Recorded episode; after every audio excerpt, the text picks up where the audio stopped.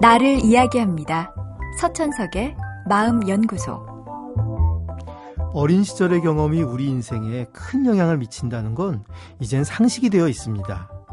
어린 시절에 입은 상처는 인생이 잘 풀려나갈 땐 별다른 영향을 미치지 못합니다.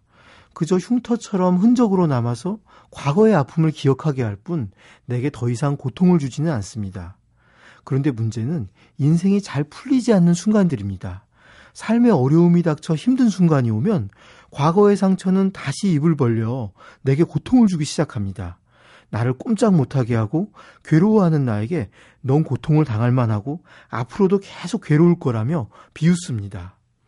과거의 상처는 이렇게 내가 약해진 순간에만 골라서 찾아오기 때문에 상처를 극복한다는 것이 더욱 어렵습니다.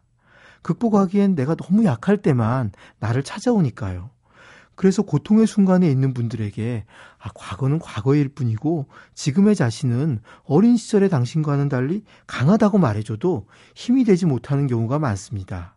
그분들에게 더 필요한 건 이런 위로의 말이 아니라 지금의 고통에 맞서서 제대로 한번 이겨내도록 도와주는 겁니다.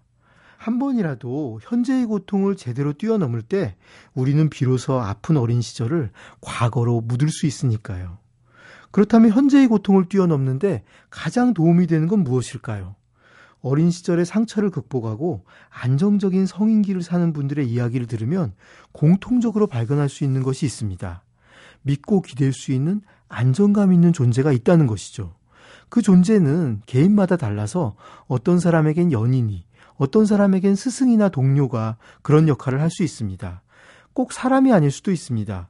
예를 들어 오프라인 프리에겐 책이 의지할 수 있는 존재였고 종교가 그 역할을 담당하는 사람도 많습니다.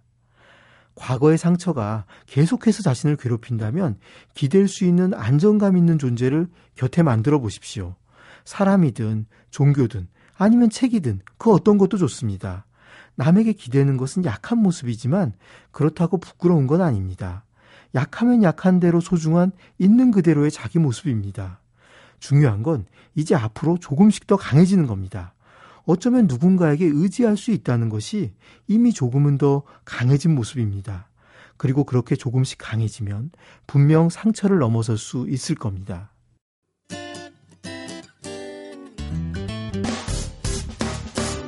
기쁠 때면 내게 행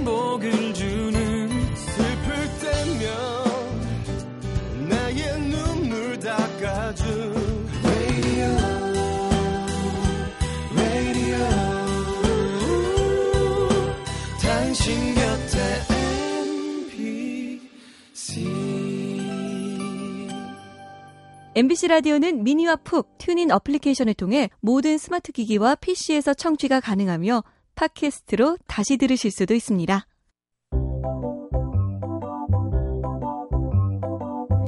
서천석의 마음연구소.